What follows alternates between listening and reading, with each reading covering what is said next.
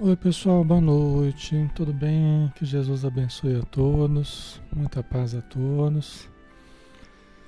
Tá tudo ok aí, né? Imagem, som, ok, tudo em paz.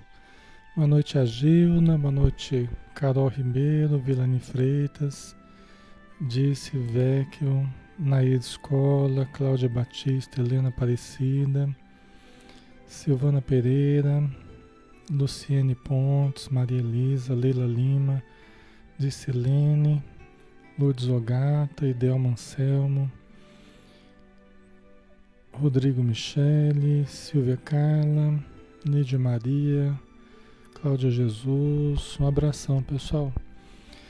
Vamos fazer a nossa prece, né? Para nós começarmos o estudo de hoje. Vamos então fechar os nossos olhos, né? E vamos buscar Jesus no nosso pensamento, né? Querido Mestre Jesus, nós te agradecemos pelas bênçãos de mais um dia, pela oportunidade bendita que tu nos dás de acordarmos para um novo dia e vislumbrarmos a criação divina, possibilidade que o Pai Celestial nos concede para que nós tenhamos a evolução que precisamos, tenhamos a harmonização que nós tanto necessitamos, a harmonização com o nosso, com o nosso interior, com as pessoas que nos envolvem, com a espiritualidade, que possamos, Senhor, aproveitar esses momentos de estudo, de reflexão, para avançarmos um pouco mais, para abrirmos a nossa mente, para despertarmos o ideal superior como uma chama que nunca se apagará. Abençoa, Senhor, os lares que aqui estão, com seus familiares, pais, mães, avós, filhos, que todos sejam abençoados pela Tua presença e que a espiritualidade em todos os ambientes possa espargir o suave perfume do Evangelho, socorrendo os irmãos necessitados, tanto na matéria quanto na vida espiritual. E que o nosso estudo seja positivo, possamos ter boas intuições e aproveitarmos o tempo que dispomos para semearmos o bem e cultivarmos as sementes do amor e da paz. Muito obrigado por tudo, que a Tua luz nos acompanhe hoje e sempre, que assim seja. Muito bem, pessoal. Sejam todos bem-vindos, né? Meu nome é Alexandre Xavier de Camargo, falo do que de Campina Grande, e nós estamos em nome da Sociedade Espírita Maria de Nazaré, aqui na página Espiritismo Brasil, Chico Xavier, tá? Nós fazemos esse trabalho que é um trabalho voluntário, né? Nem nós, nem a Casa Espírita, nós não, não recebemos nada por isso, né? É um trabalho que a gente faz, um trabalho doutrinário, né? Como a gente faz dentro da Casa Espírita, tá? Então vamos lá, né? Vamos dar continuidade. Estamos fazendo o estudo do livro Paulo Estevão, né? Nós estamos no... Deixa eu ver aqui. Peraí. Opa. O Paulo Estevão, né? Que é um livro de Emmanuel, através de Francisco Cândido Xavier, tá? E nós estamos no capítulo dois da segunda parte do livro, O Tecelão, né? Nós vamos começar hoje, tá? Então vamos lá. Se vocês recordarem, na semana passada nós estávamos é, é, nós, nós analisamos, né, o Ananias, né? Nós conhecemos um pouco o Ananias e falando como é que foi o processo, nas duas últimas semanas, né? Como é que foi o processo de despertamento de Saulo de Tarso, né? Então a gente viu a, a, o surgimento de Jesus para ele na estrada de Damasco, depois nós vimos Ananias eh, curando ele da cegueira que ele, que ele ficou após o encontro com Jesus, e das primeiras orientações que ele teve com Ananias, né? A tentativa dele de falar ao Sinédrio, tentar fazer uma exposição do Evangelho no Sinédrio, né? que, que é um órgão, é, é, na verdade não era no Sinédrio, né? Era numa sinagoga lá em Damasco, né? E não foi bem sucedido, né? Foi desprezado dentro da, da sinagoga. Ficou muito chateado, foi conversar com Gamaliel, Gamaliel orientou ele que precisava se preparar, né? Todos, né, que, que executaram uma grande missão, todos tiveram um momento de preparação. Então ele também precisava se preparar para os trabalhos do futuro, né? Ele lembrou que até Jesus teve que se preparar, se preparou durante muitos anos para a sua tarefa, né? Então ele partiu para Palmira, uma região é, próxima ao deserto, né? E foi em busca do Gamaliel, Gamaliel que era o seu instrutor, enquanto aluno, almejante, né? ao, ao, ao, ao Sinédrio, né? Que Gamaliel era um doutor da lei ali dentro do Sinédrio, e ele almejava uma vaga no Sinédrio, e o Gamaliel que era o instrutor dele. Então ele foi atrás do Gamaliel, lembrou do Gamaliel, que Gamaliel estava já aceitando Jesus, já estava estudando o, o Evangelho de Mateus, né, os escritos de Mateus, e ele foi atrás do Gamaliel para ouvir a opinião, então, do seu querido mestre, né, de tanto tempo, certo? Então vamos lá. Apesar de acostumados ao espetáculo permanente da chegada de estrangeiros à cidade, dada sua privilegiada situação no deserto, os transeuntes de Palmira notaram, com profundo interesse, a passagem daquele beduíno seguido de humilde serviçal a puxar um mísero camelo arquejante de cansaço. Né? Então a gente viu que Saulo de Tarso, ele, ele não quis facilidades. Quando ele percebeu que ele precisava ajustar a sua vida, os seus hábitos, à nova realidade, né? Ele logo já, ele não ficou cultivando ilusões, não. Ele logo já começou a se adequar. Então ele foi a pé, puxando seu camelo, o camelo carregando os seus, os seus pertences, né? E foi com um serviçal junto dele, né? Antes ele iria com uma caravana, mas agora ele não era mais o doutor da lei, possuidor de muitas posses, né? De muito dinheiro, prestígio, agora ele tinha que adequar às suas possibilidades, né? E então assim ele partiu para, para Palmira, né? Com todas as dificuldades. Saulo, por sua vez, transitava com ar indiferente, como se convivesse naquele cenário de há muito tempo. Ciente de que o irmão do antigo mestre era ali um negociante dos mais conhecidos e abastados, não teve dificuldade em obter informações de um, de um compatrício que lhe indicou a residência. Então ele foi atrás do Gamaliel, mas o Gamaliel ele estava junto de um irmão dele, um irmão muito abastado dele, que tinha negócios em Palmira, né? Todo o deserto ali, o entorno, ele tinha negócios. Então ele, sabendo do, do nome do irmão, ele procurou o irmão de Gamaliel, tá? Ok. Qualquer coisa aí, pessoal, vocês vão participando, viu? Acrescentando, lembrando coisas, tá? Fiquem à vontade aí. Ok. Acomodando-se numa estalagem comum para refazer-se das fadigas da viagem, consultou a bolsa para regular o seu programa, né? Quer dizer, foi consultar o dinheiro que ele trazia, né? Para ele se planejar daqui para frente, né?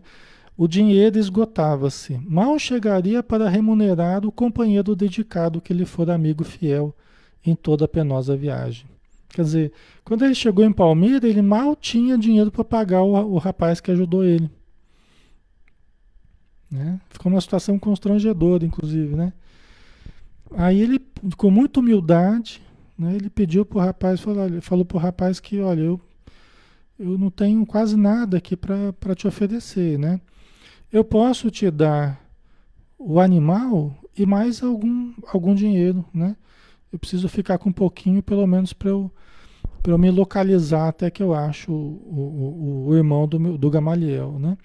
Aí o rapaz, percebendo a humildade dele, percebendo o constrangimento, falou, não, só o valor do animal já é o suficiente, né? Senão você não vai ficar com, com provisões, né? Então levou o camelo, voltou para para a cidade de onde eles vieram, né, de Damasco, e aí o Saulo ficou sozinho, né, quase sem dinheiro ali, né? Ok. Então vamos lá, né? Você vê que a situação já é diferente, né? É, às vezes é fácil a gente cultivar, é fácil a gente cultivar a fé, a confiança, né? Cultivar o bom ânimo quando tudo está favorável, né? Agora, Saulo de Tarso estava contando com tudo desfavorável, né? Só a ajuda espiritual e, e a boa vontade dele, né? Mas agora, né? Agora a situação estava ficando difícil, né? Porque até o dinheiro estava faltando, né? E o dinheiro, por mais que a gente, às vezes, é, desconsidere o que não é correto, né? Mas às vezes a gente tem essa mania até de falar mal do dinheiro, né?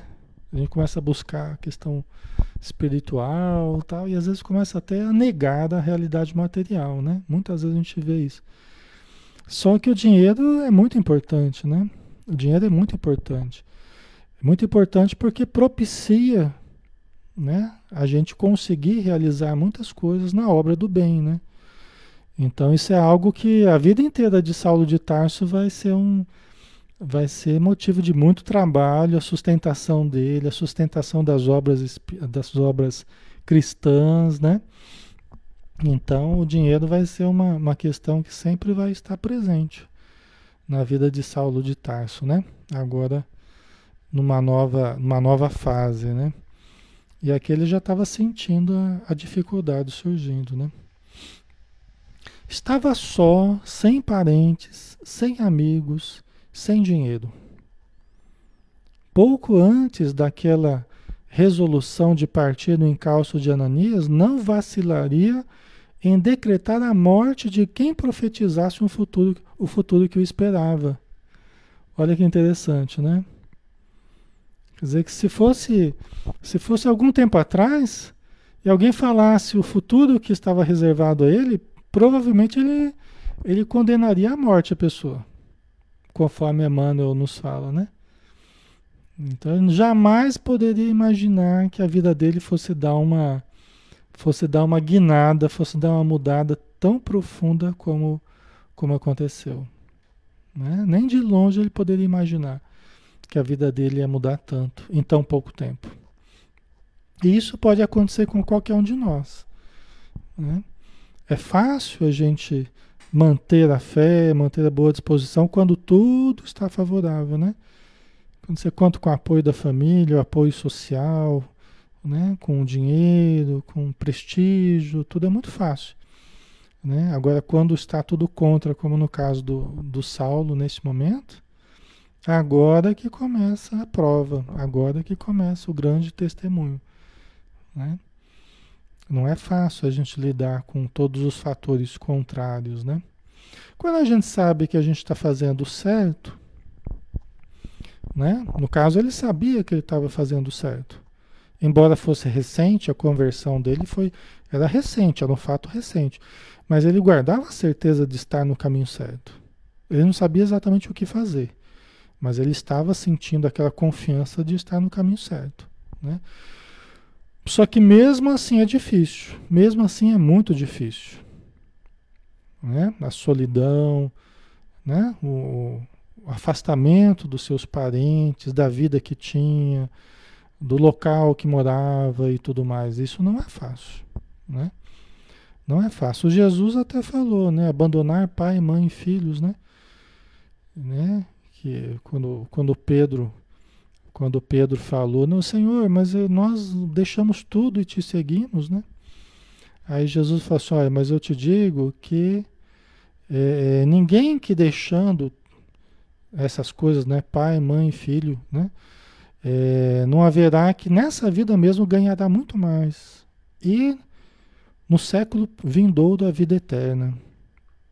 Né? Quer dizer, então Jesus promete que essas renúncias, né? Essas renúncias em favor dele, de Jesus, em favor da, da missão, né? do, do bem, né? Que todos nós em algum momento vamos ter que fazer algumas renúncias. Talvez não, te, não tenhamos que deixar familiares, talvez não tenhamos que deixar, né, a nossa cidade ou coisas mais radicais, mas talvez tenhamos que fazer sacrifícios, né, renúncias importantes. Não é fácil, né?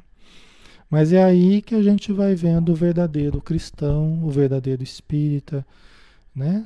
Aí que a gente amadurece, é quando a gente é capaz de relativizar os recursos que a gente possui, a comodidade que a gente possui, o dinheiro que a gente possui, a gente relativizar a importância diante de algo maior, que é a missão de fazer o bem, de ajudar, de dar a sua vida em prol de um trabalho, né? De um trabalho no bem, tá? Ok.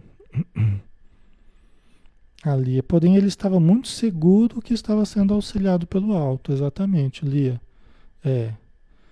E isso é uma coisa muito importante, porque você pode ter o mundo contra você, mas se você está com a consciência em paz, porque você está buscando o que é correto, o que é justo, o que é certo, fica tudo bem. O problema é quando o mundo inteiro está aplaudindo a gente e a gente intimamente sabe que está tudo errado, dentro da gente, na nossa vida, né? Aí não tem o que nos consola, né? Por isso que Jesus falou, é preferível, é, é, né? Assim, eu, é preferível perder, né? Aquele que acha que está perdendo alguma coisa, acha que está perdendo a sua vida, salvá-la-á. E aquele que quiser salvar a sua vida, perdê-la-á. Aquele que perder a sua vida por amor ao meu nome, salvá-la-á. E aquele que quiser salvar a sua vida, quer dizer, manter o conforto, manter tudo, né? Perdê-la, né? Porque perderá uma grande oportunidade de, de crescer, de amadurecer, de se desenvolver, né? A Magali, ter coragem de decidir começar tudo do zero. É praticamente começar tudo do zero, pessoal. Exatamente isso. Ok. Não é fácil, né? E a, o mais difícil não é nem a incompreensão daqueles que são os inimigos. O mais difícil é a incompreensão dos amigos.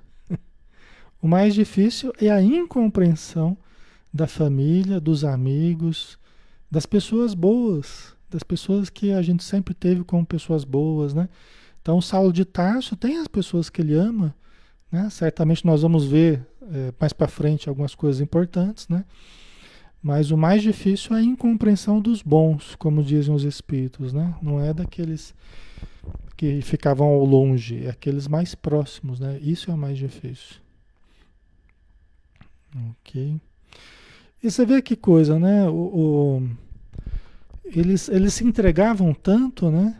Eles se entregavam tanto, só para a gente fechar aqui esse assunto, né? Eles se entregavam tanto que uma vez é, Jesus, quer dizer, era comum, né? Jesus perguntou para para Pedro, né? Pedro, como é que você está? Como é que está a tua casa lá? Como é que estão tá as tuas provisões?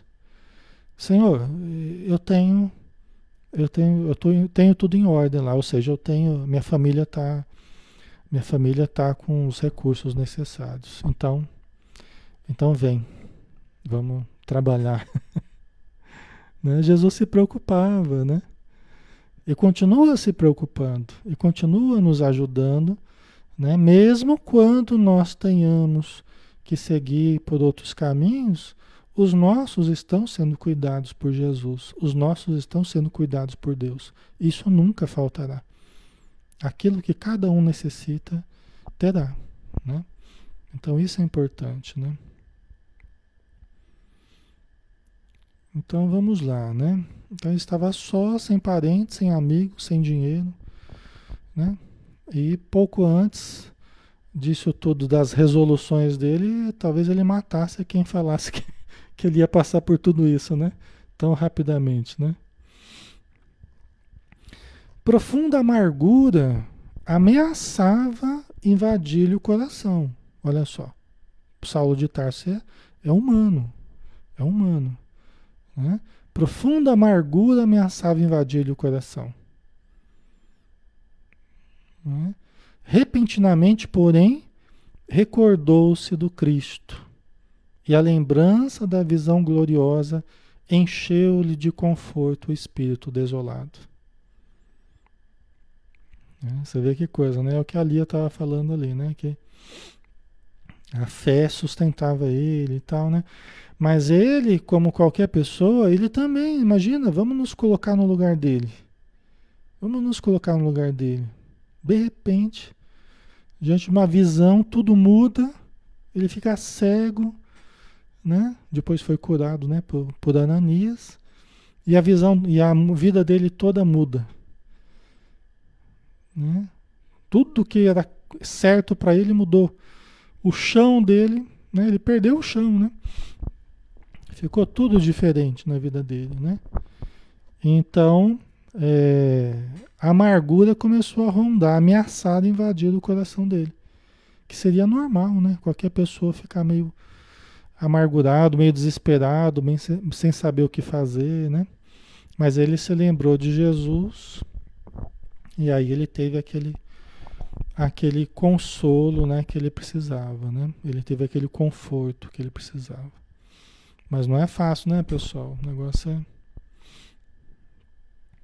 Ali a amargura seria, seria mesmo a falta de apoio dos amigos e familiares, né? Exatamente. Não é?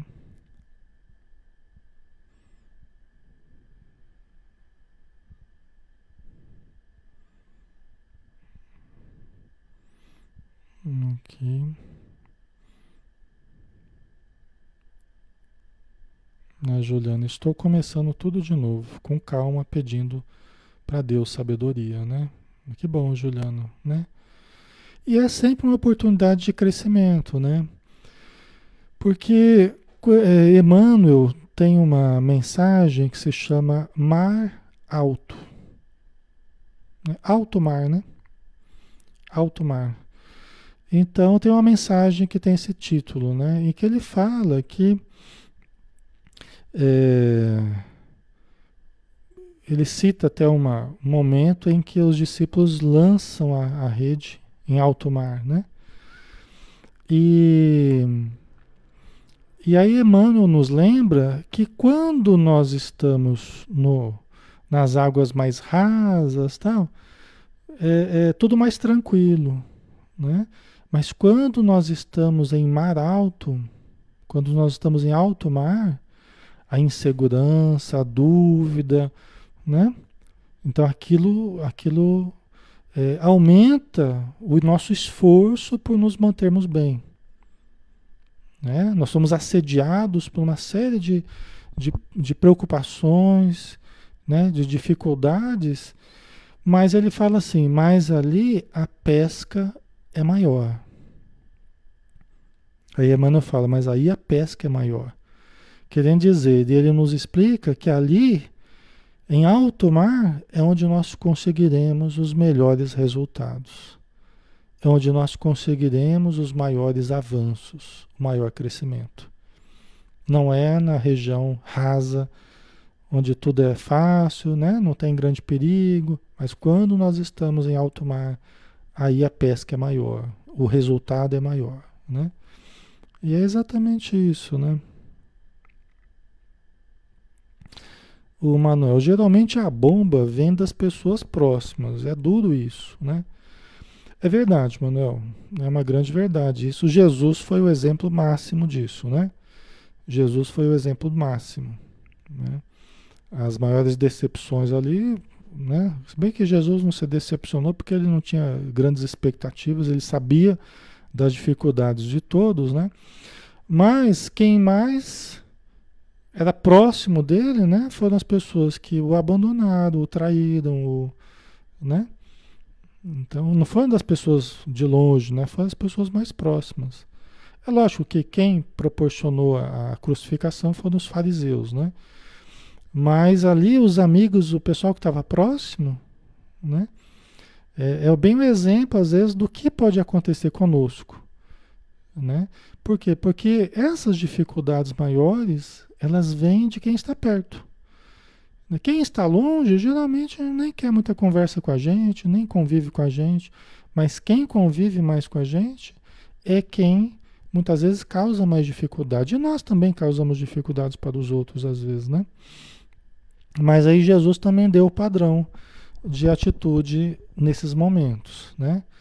É, Judas o traiu, né? E quando Judas chega, junto com os soldados, Jesus beija o rosto, né? Ou seja, Judas beija o rosto de Jesus e Jesus fala: "A que vens, amigo?" Né? "A que vens, amigo?" Né? Continua usando o termo amigo, né? Até Emmanuel chama atenção para isso, né? Procurou Pedro depois, né, de morto, né? Jesus, quando ele retornou, procurou Pedro, né? "Pedro, tu me amas?" "Sim, Senhor." "Então vai e apacenta as minhas ovelhas." Né? Então ele procurou vários, procurou todos eles, né, que estavam próximos a ele, para fortalecê-los, né? Isso é uma coisa bem importante que Jesus fez, que apesar do que os seres, né, os, os indivíduos fizeram para ele, os próximos, né, Jesus soube fortalecê-los, né, para que eles se recuperassem da sua queda, né? Então eles compreenderam, né? Enquanto as pessoas continuam nos vendo de uma forma ruim, aí fica difícil até, às vezes, uma aproximação. Fica difícil, porque as pessoas nos veem de uma forma muito negativa, né? Quando isso acontece, aí a gente tem que ter paciência, deixar o tempo correr, né? Mas aí eles viram que Jesus era realmente aquele ser que sobreviveu à morte, dando o padrão, né, de indestrutibilidade que ele falava, né? Então eles perceberam que Jesus estava com a razão, né? Então eles se deixaram também auxiliar por Jesus, né? Mas nem sempre a gente tem isso, né? Às vezes as pessoas, após certas incompreensões, às vezes elas continuam nos vendo de uma forma ruim. Aí dificulta um pouco a aproximação, né? Dificulta o estreitamento dos laços, né? Aí a gente tem que ter paciência e orar e aguardar, né? Não tem outro remédio. Tem coisas que não se resolvem com palavras, só o tempo, né, que poderão se resolver. Certo? Ok. Então vamos lá. Confiando muito mais naquele que lhe estender as mãos do que em suas próprias forças, procurou acalmar os sobressaltos íntimos, dando repouso ao corpo fatigado, né? Quer dizer, ele estava confiante, assim, ele lembrava de Jesus. Então ele estava muito mais confiante na ajuda espiritual que ele teria do que nele mesmo. Porque às vezes a gente fica muito confiante na gente mesmo, né? A gente fica assim muito confiante, muito corajoso demais, vamos dizer assim, por demais da conta, né? Só que beira uma, beira uma presunção, né? Beira uma arrogância, ok? Beira uma arrogância, beira, beira uma presunção, como se a gente estivesse podendo, né? Por exemplo, nessa época agora de pandemia, é uma coisa que a gente tem que tomar cuidado, é uma coisa que a gente tem que tomar cuidado. No início da pandemia, eu estava meio assim, eu estava meio assim, não, só pega quem Deus permitir, e, né? Porque a gente é espírita, a gente tem uma tarefa e a gente não vai acontecer nada de mal. E, e a gente começa a se descuidar, né? A gente começa a se descuidar. Beira a arrogância, presunção, não é? Atitude orgulhosa. Ah, eu tô, sou melhor do que os outros, né? Então não vou pegar. Mas aí a gente foi analisando e até conversando com a própria espiritualidade, assim, né? E me fizeram ver de uma forma muito sutil, porque eles não ficam interferindo no nosso livre-arbítrio, mas conversando com a espiritualidade, a gente foi vendo que o negócio era sério. O negócio era muito sério, né? E que é preciso humildade, né? Então a espiritualidade me fez ver que era preciso humildade, era preciso cuidado, né? O momento era muito sério, o momento é sério, entendeu? O momento é sério. E como diz Divaldo, até numa, numa, num vídeo dele, né? Depois eu até posso passar para vocês. O Divaldo falou, ó, nesse momento de pandemia, está valendo a lei de causa e efeito, está valendo o nosso livre-arbítrio, está valendo as escolhas que a gente faz. O Divaldo até chama atenção para isso, né? Está tudo correndo aí do jeito que antes corria também. Lei de causa e efeito. Conforme as nossas escolhas, nós nos expomos mais, nós nos expomos menos, né? Então, aí eu fui tomando cuidado, fui vendo que não, não era, não dava para eu tratar o momento do jeito que eu estava querendo, não. Todo corajoso, todo, né? Vocês entendem? Então, é, é, você vê, Saulo de Tarso, ele, ele confiava muito mais na ajuda do que nele mesmo, né? Mas ele também foi tomando os cuidados dele que ele precisava, ele também foi se estruturando de uma forma mais, mais comedida, né? Ele teve que lançar a mão da humildade, né? Porque se ele fosse, não, vai dar tudo certo, eu vou sair gastando, né? Vou manter o estilo de vida que eu tinha, não, não dá, ele tinha que mudar alguma coisa, né? E ele lançou a mão da humildade, né? Os espíritos até nos falaram assim, né? Olha, Alexandre, tem muita gente se escorando na fé, diante da pandemia, tem muita gente se escorando na fé, achando que por ser espírita, achando que por ser cristão, achando que por não vai pegar vírus nenhum, não vai acontecer nada com ela. E se expondo em demasia. Os espíritos falaram isso para mim, falei, Alexandre, tem muita gente, tem muitos grupos espíritas se reunindo, como se não tivesse nada acontecendo.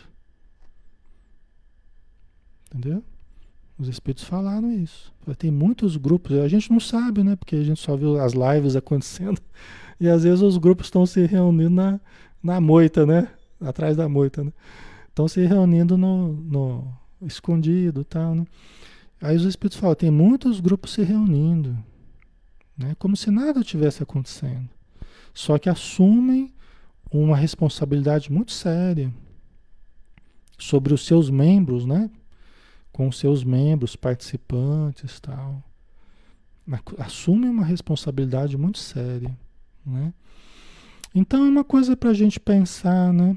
Uma coisa para a gente pensar. Às vezes a gente pode não pegar, mas a gente pode passar para outros da nossa família, né? Aqueles mais vulneráveis que não estão com a resistência boa, né? Então e aí como é que a gente lida com essas perdas depois, né? Se sentindo responsável por isso, tal. Então é muito, a gente está vendo assim que tem muita gente transferindo responsabilidade, né? Então eu me exponho e aí é uma escolha minha, eu fico me expondo, aí depois eu eu falo não, eu, se eu pego, se Deus quiser, eu transfiro a responsabilidade para Deus, né? Se eu pegar é porque Deus quis. E não é assim. O vírus está aí correndo, né? Ok, então a gente precisa tomar cuidado, pessoal, tá? Não dá pra gente se proteger de tudo, de todos, não dá, é, é claro, mas pelo menos fazer o que é possível fazer, né, pessoal? Pelo menos é possível, né? O que é possível fazer, nós temos que fazer até pra nossa consciência, né? Porque eu estava vendo que a minha atitude no começo da pandemia é uma atitude que não era condizível, não era condizente com o momento, né? Mas eu rapidinho me ajustei também, né? Mas eu percebi que eu estava falhando. E aí entra nosso orgulho, entra nossa vaidade, né? Nós precisamos é, é lançar a mão da humildade, né? Para que a gente se cuide mesmo. Tá? Eu sei que é difícil para todos nós, né? A gente está tendo que se adequar de várias formas, né? Perder de algumas formas, a gente está tendo que fazer alguns sacrifícios, né? Mas é um momento também único, né? Um momento diferente que a gente está vivendo, né? Então é muito importante a gente, a gente repensar isso, né? É, não adianta colocar na mão dos espíritos, porque os espíritos nos ajudam na medida do possível, mas eu tenho que fazer minha parte também, né? Tá? Ok.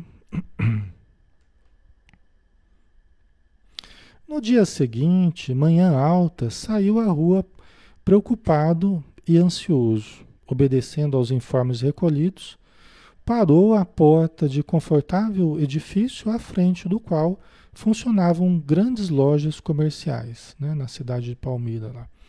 Procurando Ezequias, né, que era o irmão do, do Gamaliel, né, um, um comerciante importante na região, foi logo atendido por um homem idoso de semblante risonho e respeitável, que o saudou com muita simpatia, né, que era o próprio Ezequias, né? Era o próprio Ezequias. Um senhor muito simpático, né? Muito, muito querido, tal, preocupado com o Gamaliel. Aí começaram a conversar, né? Saulo de Tarso começou a conversar com ele e tal, perguntando de Gamaliel, e ele começou a falar então, né? O irmão dele. Meu irmão, dizia ele preocupado, desde que chegou a Palmira, pareceu-me muito diferente.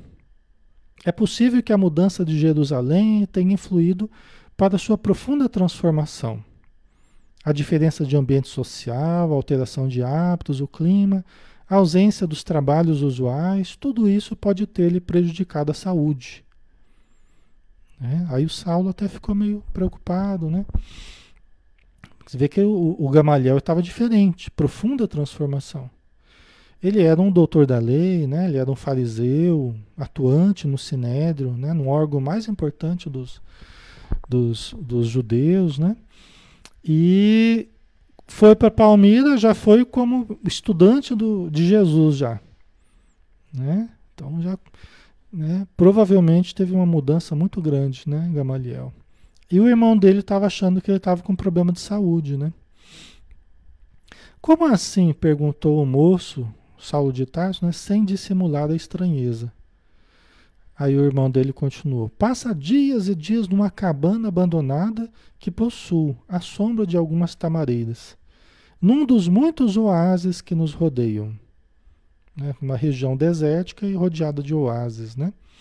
Quer dizer que o, o Gamaliel passava dias numa cabana abandonada, num dos oásis, né, da, das redondezas, à sombra de, de algumas tamareiras, né? Deve ser interessante, né? Morar numa região desértica, assim, não deve ser fácil não, né? Mas deve ser interessante, assim, pelo, pelo tipo de ambiente, né?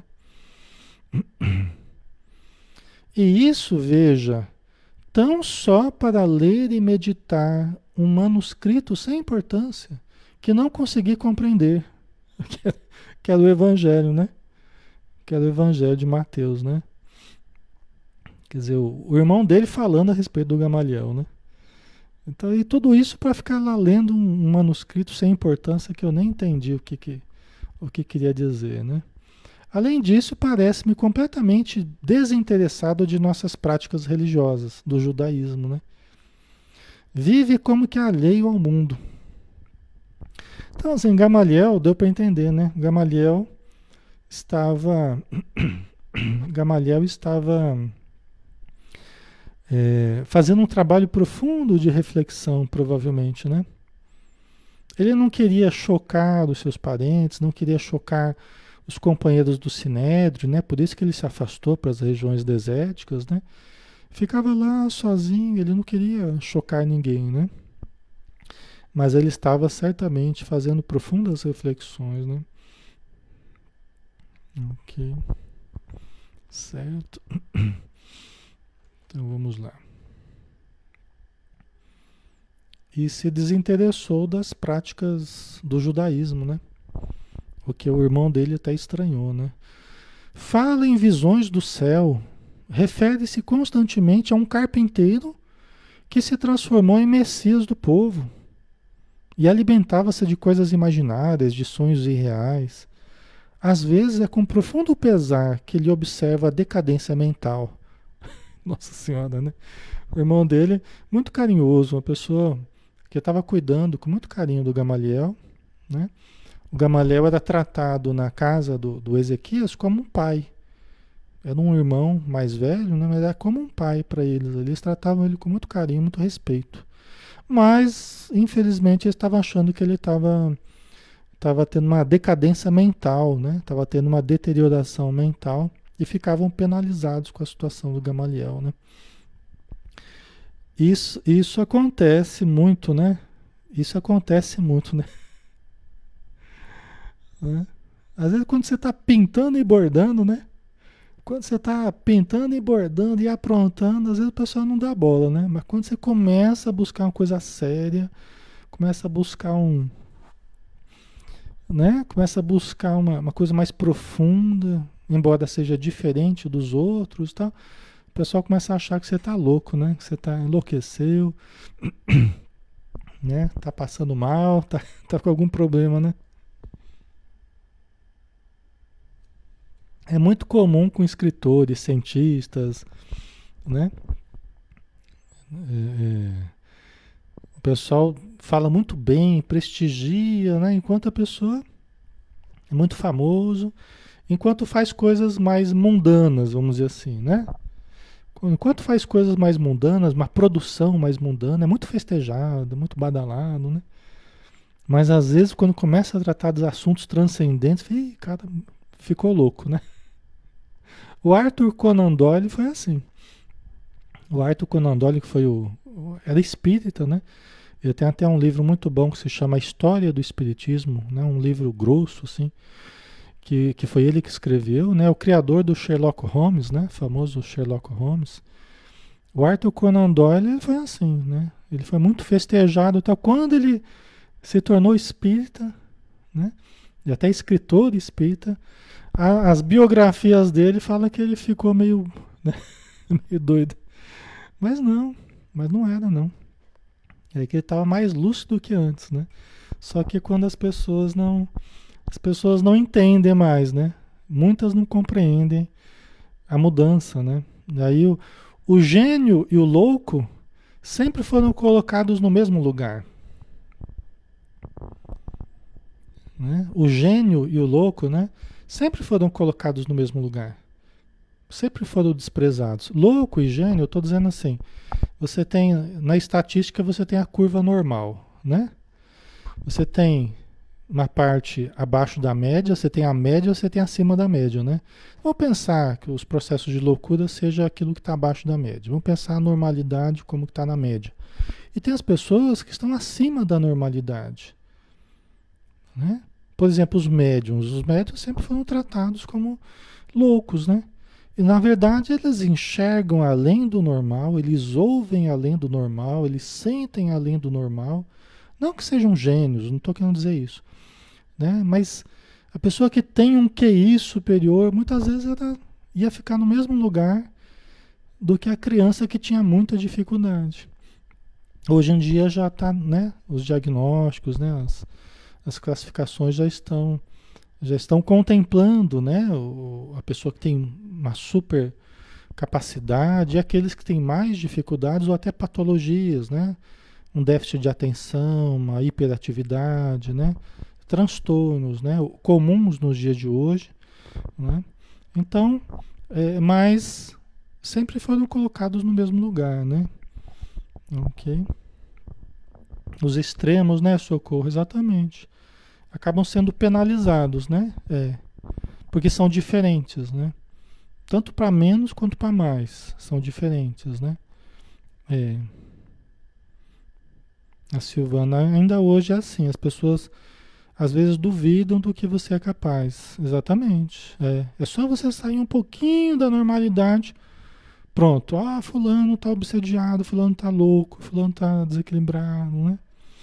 É. Inclusive, isso que a gente está vendo aqui com Saulo de Tarso, isso aqui pode ocorrer com... Isso aqui, por exemplo, no meio espírita, isso pode ocorrer com o Saulo de Tarso. Isso pode ocorrer com o Saulo de Tarso. A gente acha bonito, a gente lê o livro, nossa, que legal, olha o Saulo, que desprendimento, tal. Mas vai alguém, vai alguém vivenciado ou passar por uma situação semelhante à de Saulo de Tarso, nossa senhora, ele é o louco do... É o obsediado, no, né? Totalmente obsediado. No espiritismo mesmo, né? No meio espírita mesmo. Se alguém estiver passando por alguma situação diferenciada, que exige uma postura diferenciada, um entendimento diferenciado, mas que os outros não compreendam, isso já virou, já virou obsediado já na primeira hora. Entendeu? E aí você vê amigos se transformarem, né? Inimigos e tal. Então, isso é, geralmente a gente valoriza isso quando são os grandes personagens, né? Agora, vai ocorrer isso próximo a gente, que dá um pepino desgramado. Dá um problema desgramado. Não há compreensão nesse sentido, né? Ok. Então, vamos lá. Então, a família dele estava achando que ele estava com um problema mental, né?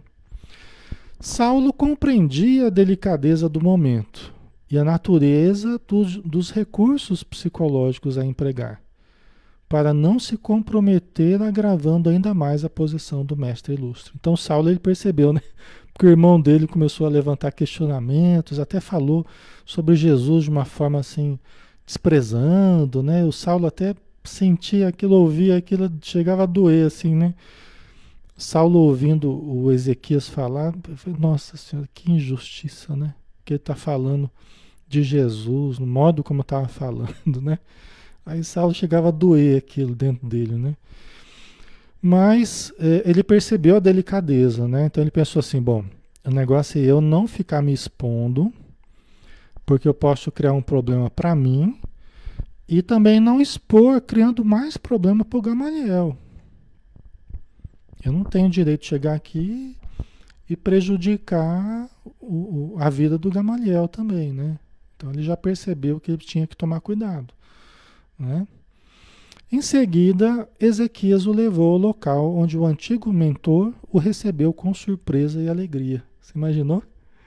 Saulo de Tarso chegando assim, porque não tinha celular. Falou, oh, Gamaliel, tô chegando aí e tal. Não tinha WhatsApp, e-mail, né? Então foi uma surpresa mesmo, né? Do jeito que Gamaliel deixou Saulo lá e como ele recebeu, né, o Saulo. O ex-discípulo notou que Gamaliel, com efeito, apresentava sintomas de profundo abatimento. Foi com infinito júbilo que o apertou afetuosamente nos braços, osculando-lhe, amoroso, as mãos encarquilhadas e trêmulas. Ele estava com o cabelo mais embranquecido, né? A pele muito pálida, né? Então o Saulo percebeu uma profunda modificação mesmo no Gamaliel, né? Que ele conheceu, né? Inclusive, imagino, pela, pela narrativa do Emmanuel, desde a morte de, de, de Abigail, né? É, né? Depois que eles, encont é, eles encontraram Estevão, né? Na morte do Estevão, passou-se um ano, pra, aproximadamente, né? Quase um ano, até ele procurar Abigail. Ele encontrou novamente Abigail, conversaram de novo, tá? É, então deve ser um pouco mais de um ano desde a saída de Gamaliel, né? Na morte do Estevão, foi quando o Gamaliel foi para do deserto, né? Deve ter sido em torno de um ano mais ou menos, deve ter se passado, tá? Mas já foi o suficiente para pro, pro Gamaliel estar bem, bem diferente já, né? Depois dos preâmbulos afetuosos, o moço tarsense relatou ao mestre, venerando, as graças recolhidas às portas de Damasco. A voz de Saulo tinha a inflexão vibrante da paixão e da sinceridade que costumava imprimir às emoções próprias. A pessoa, que interessante, que legal que deve ter sido, né? Quando Saulo falou para Gamaliel do que aconteceu com ele, né? Porque Gamaliel saiu, foi para o deserto sendo mal visto pelo, pelo Saulo. Saulo achou que ele estava que ele estava ruim da cabeça mesmo. Naquela época Saulo já achou, né? E agora Gamaliel, ouvindo a narrativa de Saulo do encontro com Jesus, já pensou a emoção que deve ter sido, né? Para ambos, né? Deve ter sido um momento muito bonito, né? Muito emocionante. O velhinho ouviu-lhe a narrativa com indizível espanto. Nos olhos vivos e serenos rodejavam lágrimas de emoção que não chegavam a cair. Aquela prova enchia-o de profundo consolo. Não havia aceitado em vão aquele Cristo sábio e amoroso incompreendido dos colegas. Né? Então, olha que interessante, né? Então, é, é, deve ter sido muito emocionante, né? Porque é, Gamaliel, que estava ali em profundas reflexões sobre Jesus, de repente encontrou a prova que ele precisava, até para ele saber que ele não tinha abandonado tudo e indo em busca de Jesus através do, do estudo, da, da introspecção, né? Não foi à toa o, o que ele fez. A decisão dele não foi à toa. Né? Agora Saulo vinha trazer a confirmação, né, de tudo o que aconteceu com Gamaliel, que foi algo verdadeiro, né? Quer dizer, essa crença era algo muito importante, né? Ambos agora no mesmo caminho, né, Lia? Que legal, né? Estavam juntos antes e estão juntos agora também, né? Muito legal isso, né?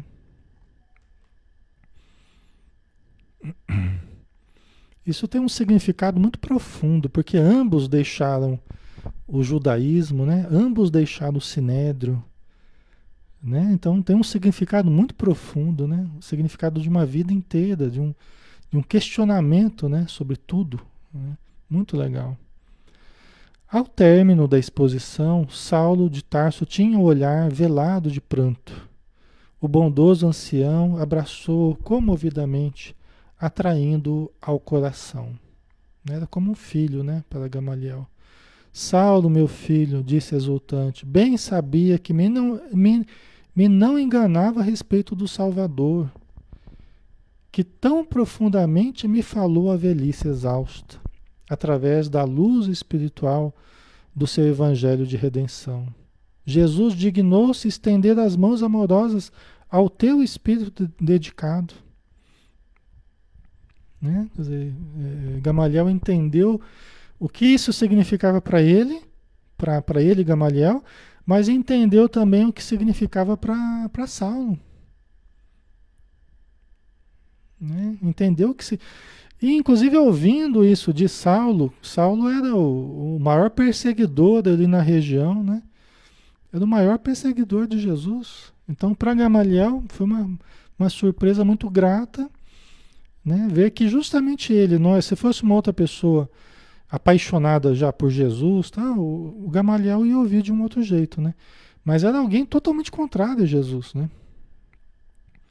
Era alguém totalmente avesso à, à proposta de Jesus, né? Então aquilo ganhava um cunho de veracidade muito maior, inclusive, né? Ah, socorro, jamais será em vão, temos sempre que nos apoiar nessa verdade. Exatamente, socorro. É, jamais será em vão. Todo o bem que fizermos, todo o sacrifício que fizermos, né? É lógico que nós, nós devemos fugir ao fanatismo, né?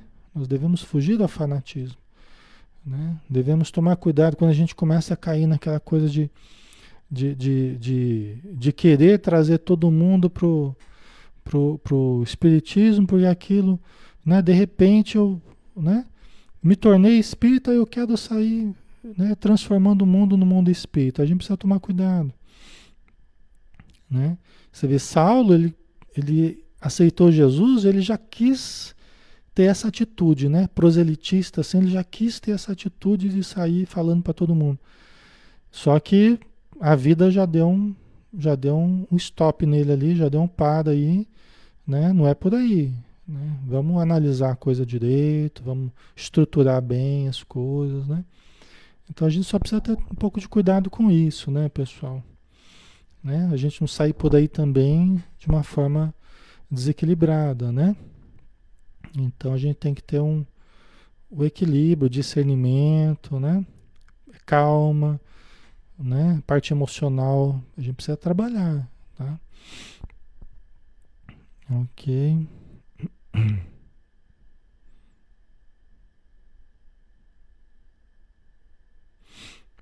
Mas é isso que você colocou, né, Socorro? Jamais será em vão, né? O que a gente buscar, né? De uma forma equilibrada, de uma forma É, correta, né? Isso vai ser sempre um, uma coisa muito boa, vai propiciar resultados muito bons, né? Ok, então vamos lá. Deixa eu ver a continuidade aqui. A visão de Damasco bastará para a consagração da tua existência inteira ao amor do Messias. É verdade que muito trabalhaste pela lei de Moisés, sem hesitar na adoção de medidas extremas na sua defesa, né? Saulo já estava meio fanático, né? Saulo já estava meio fanático. Já no, no, no judaísmo, né? O Saulo já estava uma atitude fanática já. E por isso estava desequilibrado, né? Estava desequilibrado. Porque você matar em função da religião, né? Perseguir, uma série de torturar, ele fez tudo isso, né? Os seus enviados, os seus servos, né? Os soldados, e, né? Estavam fazendo isso. Então Saulo estava é, fanático, né? Então no cristianismo, né? Seguindo Jesus, ele precisaria passar por um processo de reequilíbrio, de reestruturação, né? Para que ele não caísse na mesma atitude que ele estava tendo anteriormente.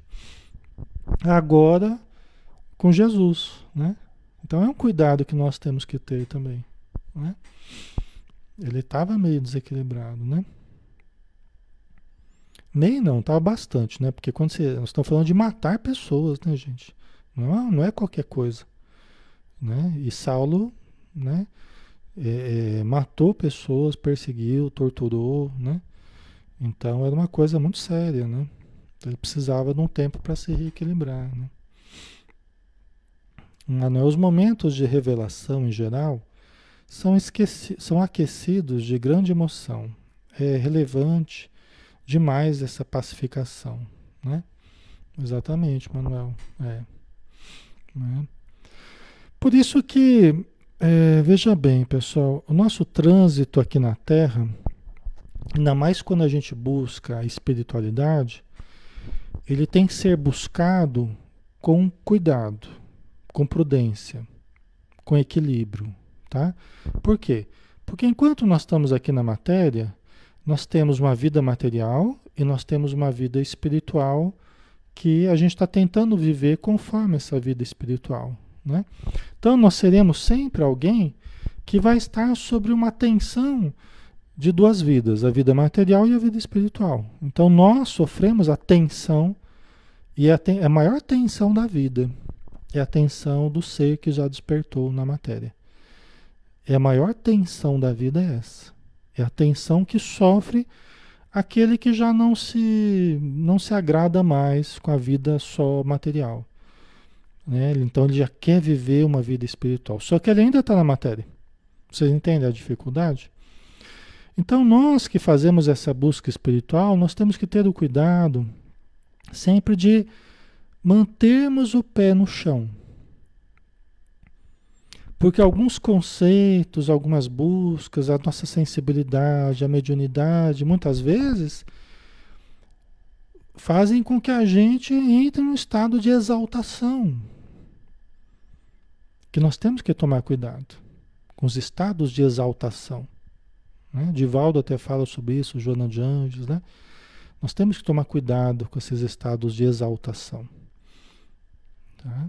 Por quê? Porque nós ainda estamos na matéria, né? Então a gente beira às vezes, a gente beira às vezes um, quase que um rompimento com a realidade material. Então nós temos que tomar cuidado para estarmos sempre com o pé no chão, bem enraizados nos grupos de estudo, no trabalho, na família, né? Para que a gente não entre numa atitude muito exaltada que beira realmente a, a, a uma certa desconexão com a realidade que a gente está vivendo. Entendeu? Então é sempre uma coisa que a gente vai ter que tomar cuidado, né? Quem trabalha com a mediunidade, quem trabalha, né, com a espiritualidade, com o transcendente, sempre vai ter que andar nessa linha de equilíbrio aí, mantendo os pés no chão, embora cultivando metas transcendentes também, né? Mas não é fácil, é algo que a gente tem que, né, ora a gente exagera um pouquinho, aí depois você percebe, ó, pisei na bola, deixa eu, né, baixar a bola aqui, né? Deixa eu cuidar da minha realidade aqui, eu estou muito querendo transcender, E a vida material está me dizendo, ó, a família está precisando, os recursos, tá, o trabalho, né? Então a gente tem que ir dosando a coisa para não, né? Para a gente não, não perder a noção do, do equilíbrio, né? Tá?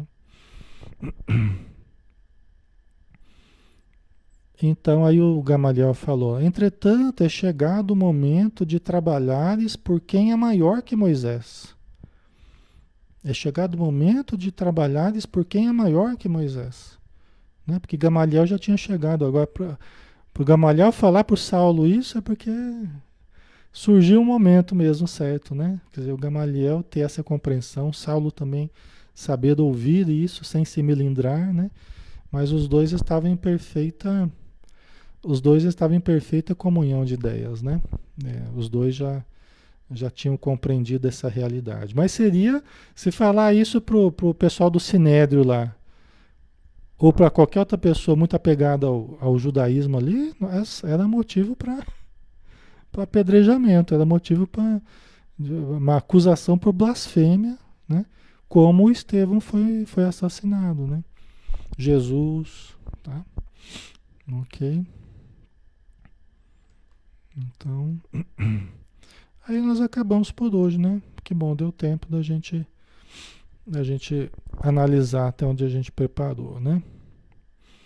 Eu estava falando essa questão da, do tomar cuidado, né? Porque enquanto a gente está na matéria, é lógico que a missão do, do, do Saulo de Tarso é a missão dele, né? É a missão dele. É a missão de Chico Xavier é a missão do Chico Xavier, né? A missão do Divaldo é a missão do Divaldo. É, talvez a gente querer ser um Chico Xavier não vai dar certo, porque o meu trabalho, a minha vida foi organizada de uma outra forma. Eu querer ser um Divaldo, né? Eu querer ser um Saulo de tal, não, pode não dar certo, né? Você entende? Às vezes a pessoa entra no estado de exaltação, ah, eu quero ser o Chico, né? Calma. O Chico, como o Chico, é o Chico, né? A vida do Chico foi estruturada para alguém com a capacidade dele, né? A nossa vida foi estruturada para alguém com a nossa capacidade. Então, às vezes a gente quer ser o outro, mas a gente tem que saber quem a gente é, na verdade. Quem eu sou.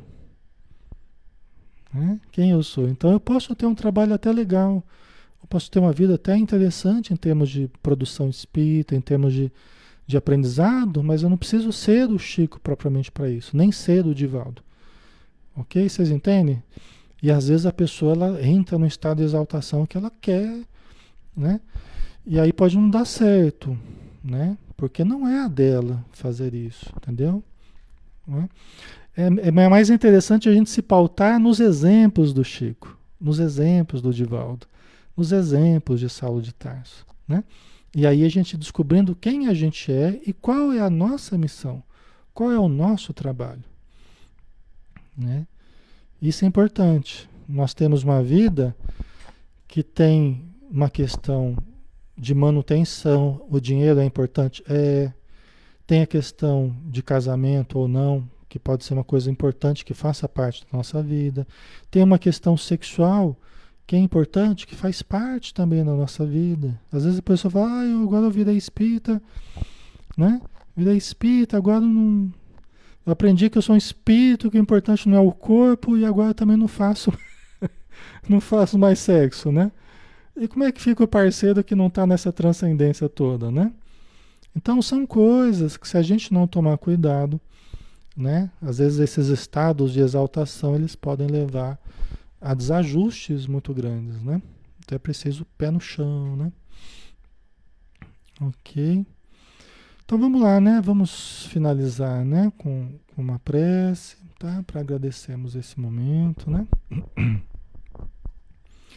Senhor Jesus, que a tua luz, que o teu amor continue nos envolvendo e que nós continuemos contigo, sintonizados com a tua luz, na lembrança dos ensinos de Emmanuel, da vivência de Saulo de Tarso, da importância do equilíbrio, de reestruturarmos a nossa vida nos moldes de maior simplicidade, humildade, respeito à própria vida, cuidados com a nossa saúde, que tudo isso esteja dentro de nós como possibilidades de reflexão, possibilidades de uma conduta mais equilibrada, mais saudável, que todos necessitamos.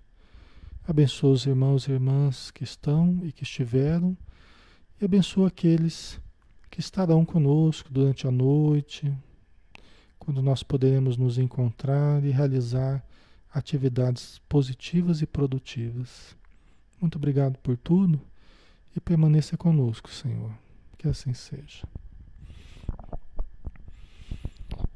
Ok, pessoal. Obrigado, tá? Pela participação de todos. Obrigado pelo carinho de vocês aí, tá bom? Então vamos lá, né? Vamos finalizar. Vou colocar uma música para a gente terminar aqui.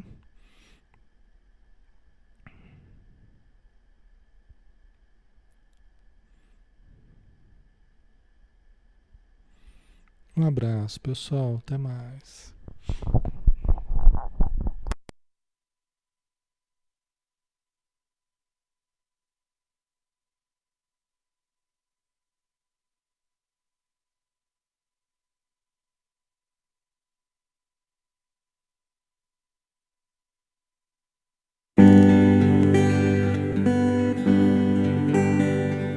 Mestre Jesus, no alto do monte ensinou, sua voz como um canto ecoou.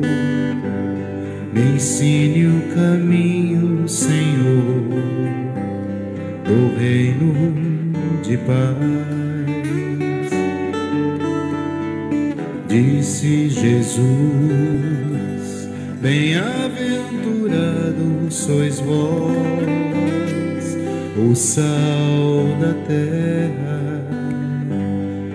que brilha a vossa luz, a luz do mundo. Bem-aventurados sois vós, os pobres de espírito. Bem-aventurados sois vós, que estáis aflitos. Bem-aventurados sois vós, os pacíficos, que brilha a vossa luz, a luz do mundo. Bem-aventurados sois vós, os limpos de coração.